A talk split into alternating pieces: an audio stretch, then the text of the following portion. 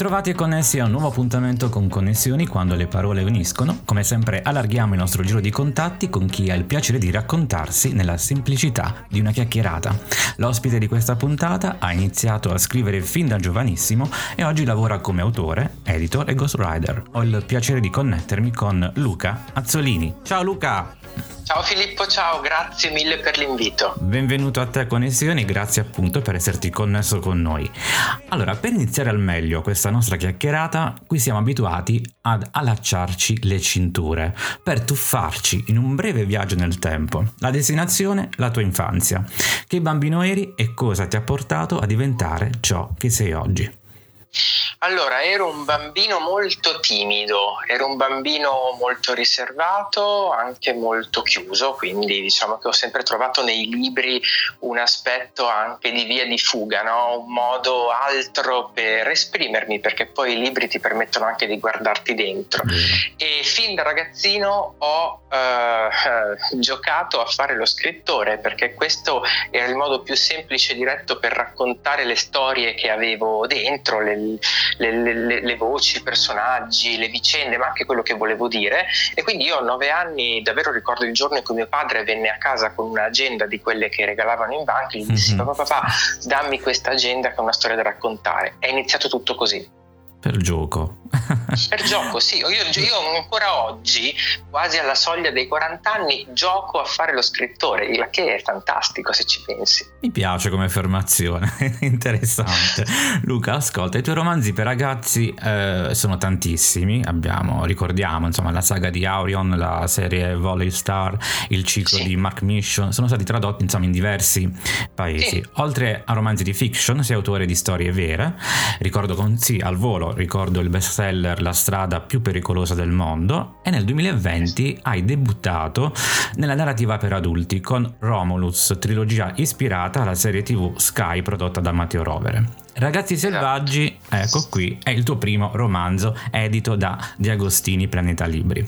Un libro che parla di un tema molto importante, il bullismo, ma è anche un tuffo negli anni 90.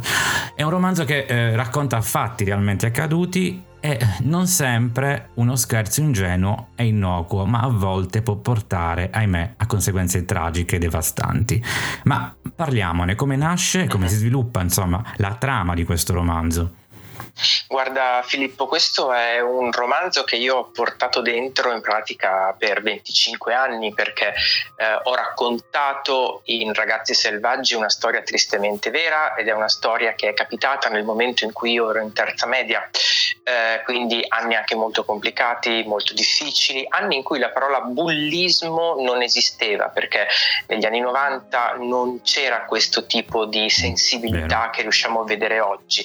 Io eh, ho fatto le medie dal 95, 96, 97 e nel 97, l'anno che racconto all'interno di Ragazzi Selvaggi, ero in terza media e diciamo che eh, il bullismo era percepito come uno scherzo mm-hmm. e questa metafora io ho voluto riportarla all'interno del, del libro perché tutto inizia con l'idea di fare uno scherzo al proprio compagno di, di classe Luca Mm.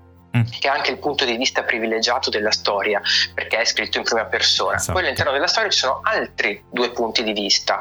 C'è eh, Mattia, che è questo ragazzino di prima media ed è un ragazzino in realtà molto solare, tanto Luca è lunare, introverso, chiuso in se stesso, amante dei libri, tanto Mattia invece è eh, esuberante, anche se è un ragazzino un po' particolare, un po' buffo, no? come ci si sente poi non proprio perfetti in quell'età, un'età di crescita, di cambiamento.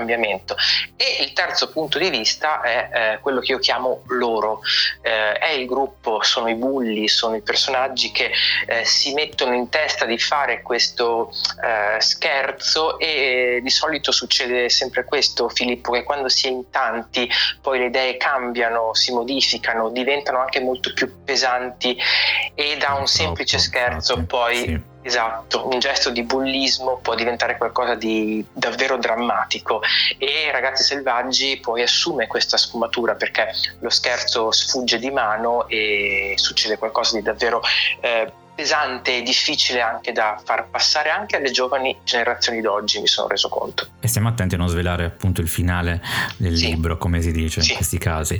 Insomma, sì. grazie alla tua presenza a questo tuo romanzo io voglio ricordare che è sempre doveroso poter affrontare e dare un nome alla paura e che il bullismo è sempre sbagliato in ogni sua forma. Il tuo romanzo davvero mh, ti auguro continui davvero a essere un mezzo per riflettere Grazie. anche e soprattutto nelle scuole eh, dobbiamo davvero auguro. sì perché è necessario anch'io. davvero per riflettere anche sull'accettazione e rispetto dell'altro allora ricordiamo sì. il titolo del tuo libro Ragazzi selvaggi edito sì. da De Agostini Planeta Libri Luca esatto. in questi anni dedicati alla scrittura hai incontrato sicuramente persone partecipato a diversi eventi ma quali sono state per te ad oggi le tue migliori connessioni?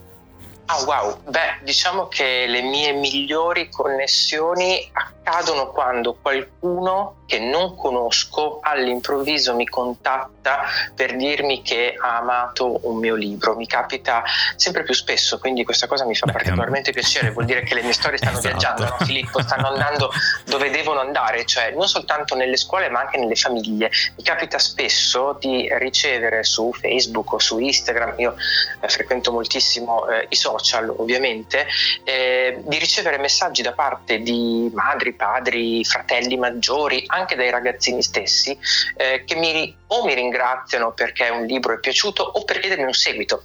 Quindi questa è una cosa che mi connette davvero con quei lettori che eh, a volte no, si ha l'impressione che lo scrittore sia rinchiuso all'interno davvero di una torre d'avorio dove mm-hmm. fa il suo lavoro mm, scollegato dal resto del mondo. In realtà è davvero una connessione totale, sì. totalizzante verso tutti gli altri.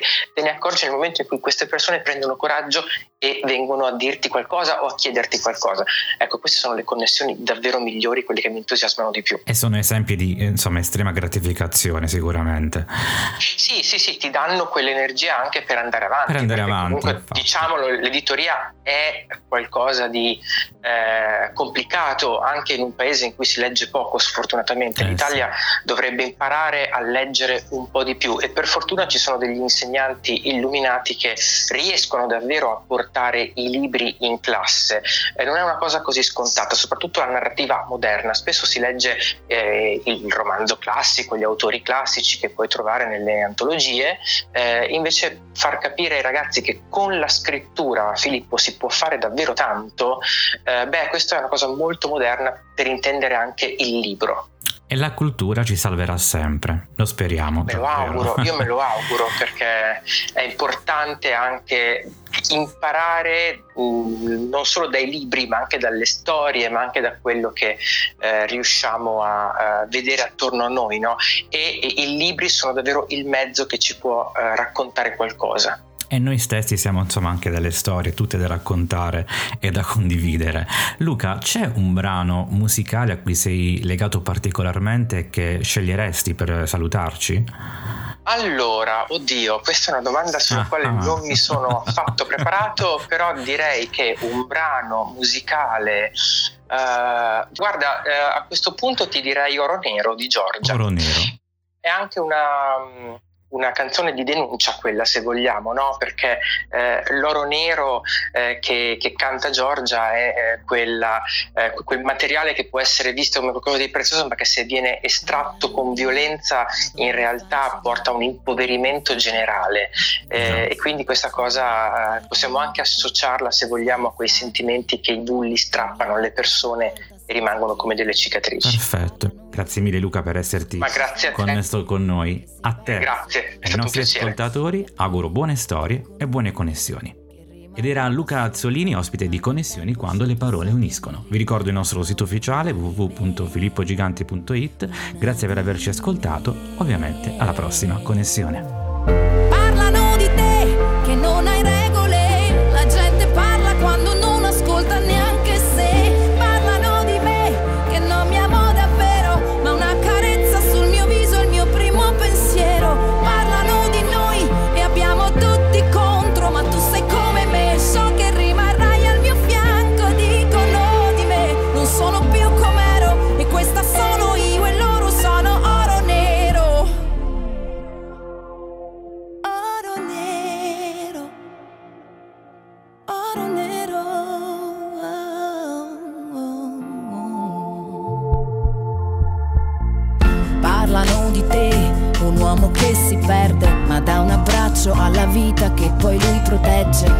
Parlano di lei, una donna senza cuore, ma che chiede solamente di trovare amore. Dicono di me che non so consolare, ma sono qui davanti a te, mi prendo il tuo dolore. Parla un po' con me, che sono come te, e le parole sono armi e sanno fare male. Devi sapere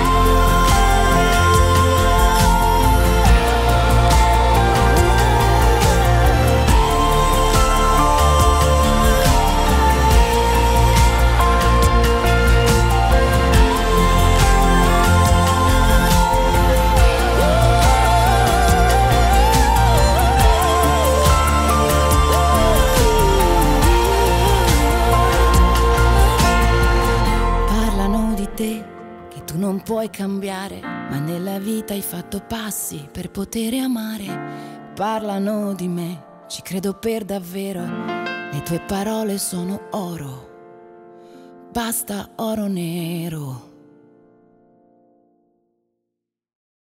Questo podcast è stato offerto da Sconti Scontissimi, le migliori offerte per te. Segui il gruppo di affiliazione Amazon su Facebook. Visita il sito www.filippogigante.it e scopri le recensioni dei libri da non perdere.